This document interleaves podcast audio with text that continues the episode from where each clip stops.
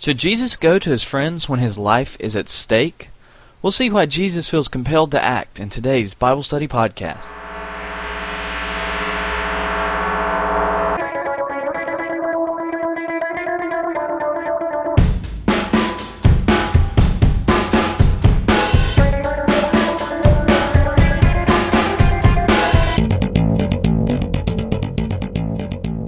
Welcome to another edition of Bible Study Podcast. My name is Justin, and I'm so glad to be with you this week. Today we'll continue onward into John chapter 11 as we cover verses 7 through 16. And as we approach our study, I'd like to ask you what compels our Lord Jesus to act, and what should compel us to act. But before we get into our study, I- would like to ask you to please be in prayer for me. I, I had a minor surgery this week on my toe, so I, I would really appreciate if you could pray that it would heal properly and I'll be back to walking normal soon. So uh, thank you for that. And, and I'd also like to ask if you would join with me in prayer as we intercede for our Christian brothers in China and around the world who are facing persecution. One of our listeners emailed me this week from China and, and told me that his family is part of a house church which was recently raided by the Chinese government. Now, two members of his family were arrested, and, and they still have not heard from them for many weeks. And apparently, this is not a rare occasion in China, as the Olympic Games are drawing near, and, and the government is seeming to go after churches in an effort to clean up China. So please be in prayer for our brothers and sisters in Christ who are facing persecution there, as well as those suffering around the world. Pray that they will have strength to stand up for the sake of Christ, and that they would be ready to serve, and we would be ready to serve them in any way possible. And with that said, please join me in prayer as we begin our study. Our Father, We've come to you for we know that you are the holy God, the only one that is truly just and righteous. And now, Lord, your, your children are suffering around the world for your name's sake, so we pray that you would strengthen them in your Holy Spirit and embolden them to share your gospel, even in their chains. We thank you for Jesus, so that we do not suffer in vain, but rather we suffer in our efforts to help others see his saving grace. Lead us as we study your word today and help us to understand why we should be compelled to act for your cause. It's in Jesus' holy name that we pray. Amen. And as I mentioned earlier, we, will be starting today in John chapter 11 at verse 7. So if you're able, please turn with me in your Bibles as we start. I want to remind you that if you'd like to contact me for any reason at all, feel free to drop me an email at BibleStudyPodcastJustin at gmail.com. So, as we approach verse 7 today, I'd like to briefly remind you that Jesus is now in the area across the Jordan, often known as Perea, which would be about 20 miles northeast of Jerusalem.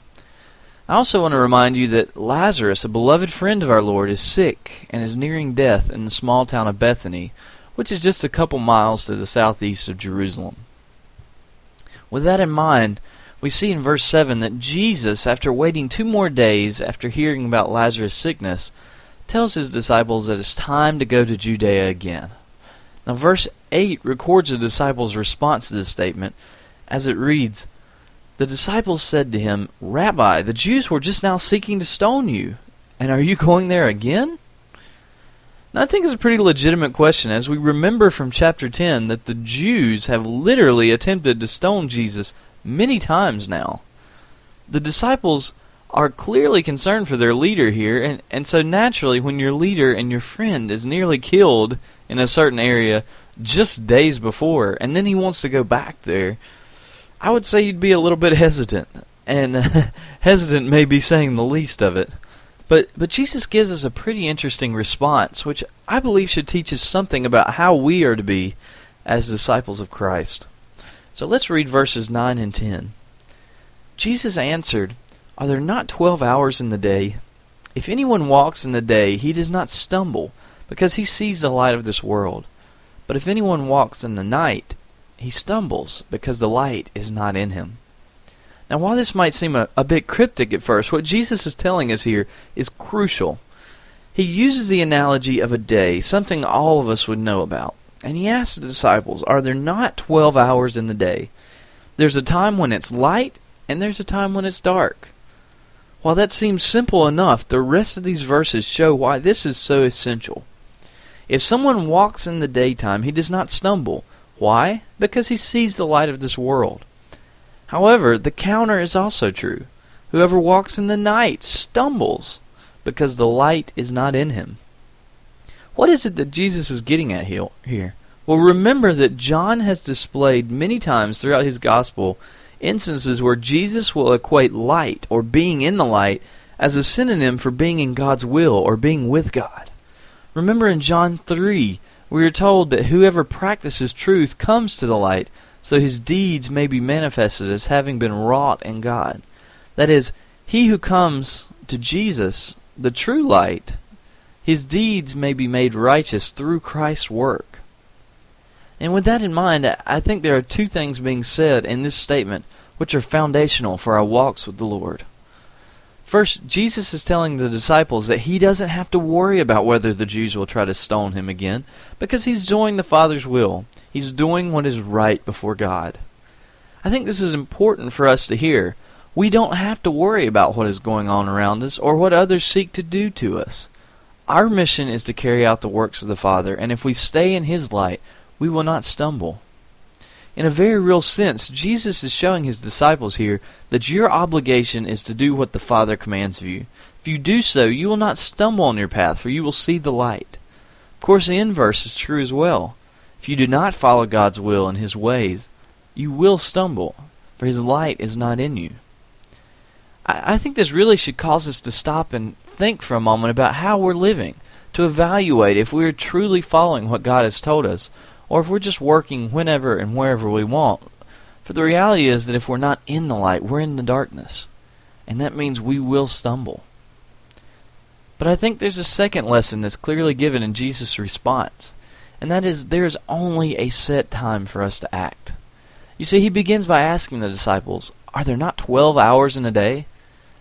See, there's a set time we're given. We must be diligent to do the works of the Father while it's still daytime.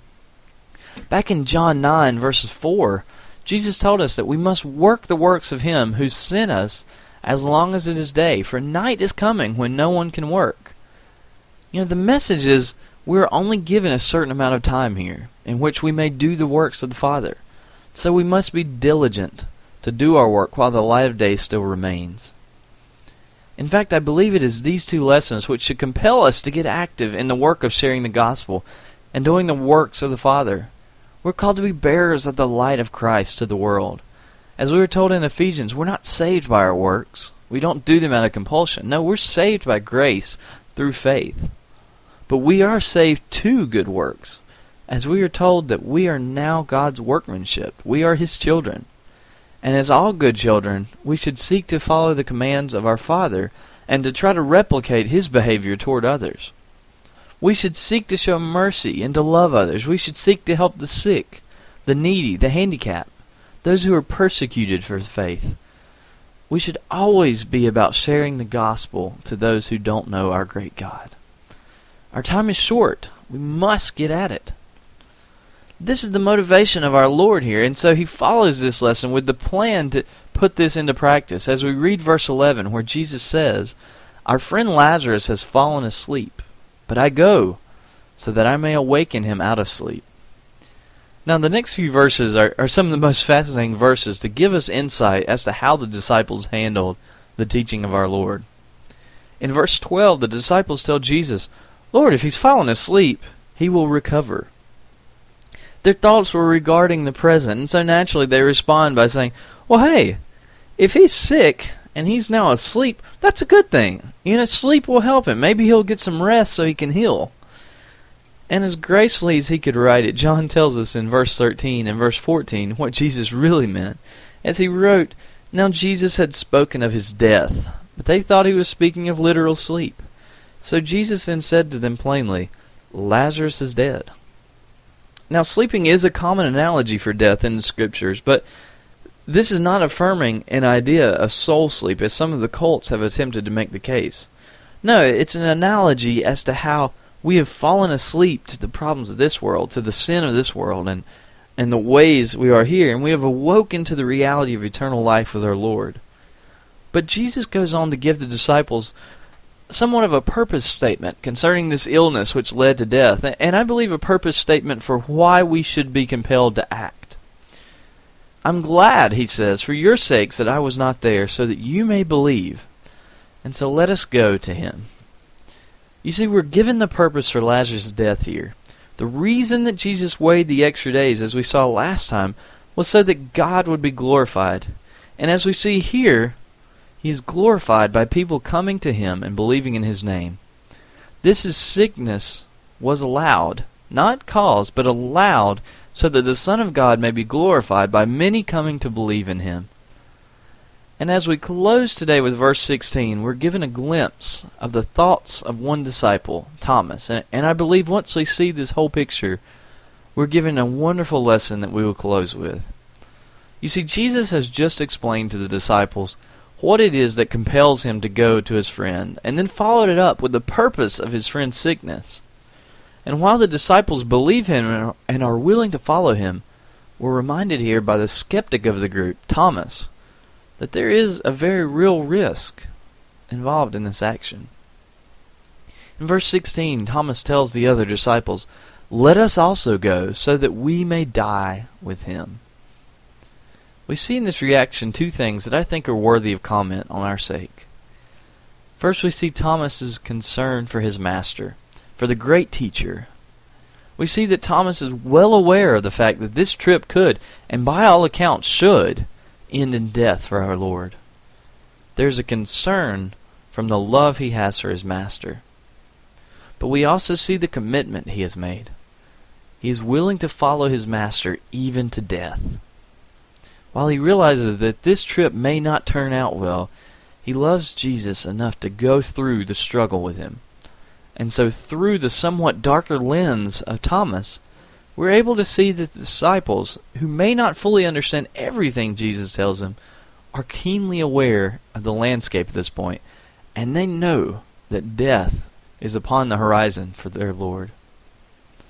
So we end with this touching comment from one of Jesus' disciples and a note of observation. And that note is while we are called to act while there is still time, and we are called to follow in the ways of our Father and to replicate the life of Christ to the world. And while we are told that this will bring glory to God and will be the avenue by which others may believe in Jesus, we are made aware here that the road we walk, while it is in the light of Christ, it's not always a safe road. It's a road that is potentially marked by suffering, even to the point of death. So as we close, I want to encourage you to evaluate where are you at with our Lord? Are you walking in His light? And if you are, are you willing to face the pain that may accompany that walk? As was mentioned at the top of the podcast, our friends in China are painfully aware of this fact, and I want to pose that question to you. While we are compelled to serve, and we are guaranteed that it will bring glory to God's name, are we ready to face that journey? Are you ready to face death? I pray you will think about this, and, and I'll be doing the same this week. And until we meet again, may God bless and keep you.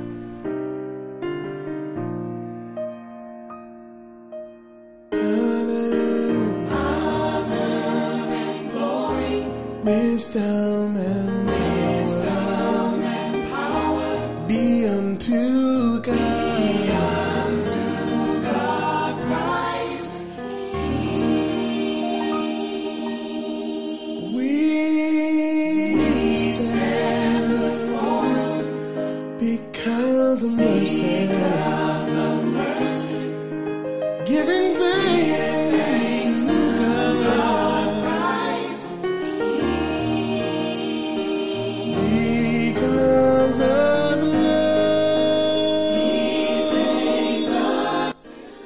This lesson has been brought to you by BibleStudyPodcast.org, a paraministry of Clean Slate Evangelical Ministries, which is a nonprofit, listener supported ministry based in Monroe, North Carolina.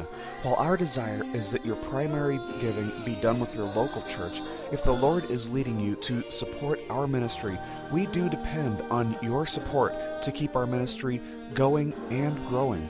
If you feel the Lord calling you to support our ministry, you can go to BibleStudyPodcast.org and click on support on the right hand side. You can make a tax deductible donation from there.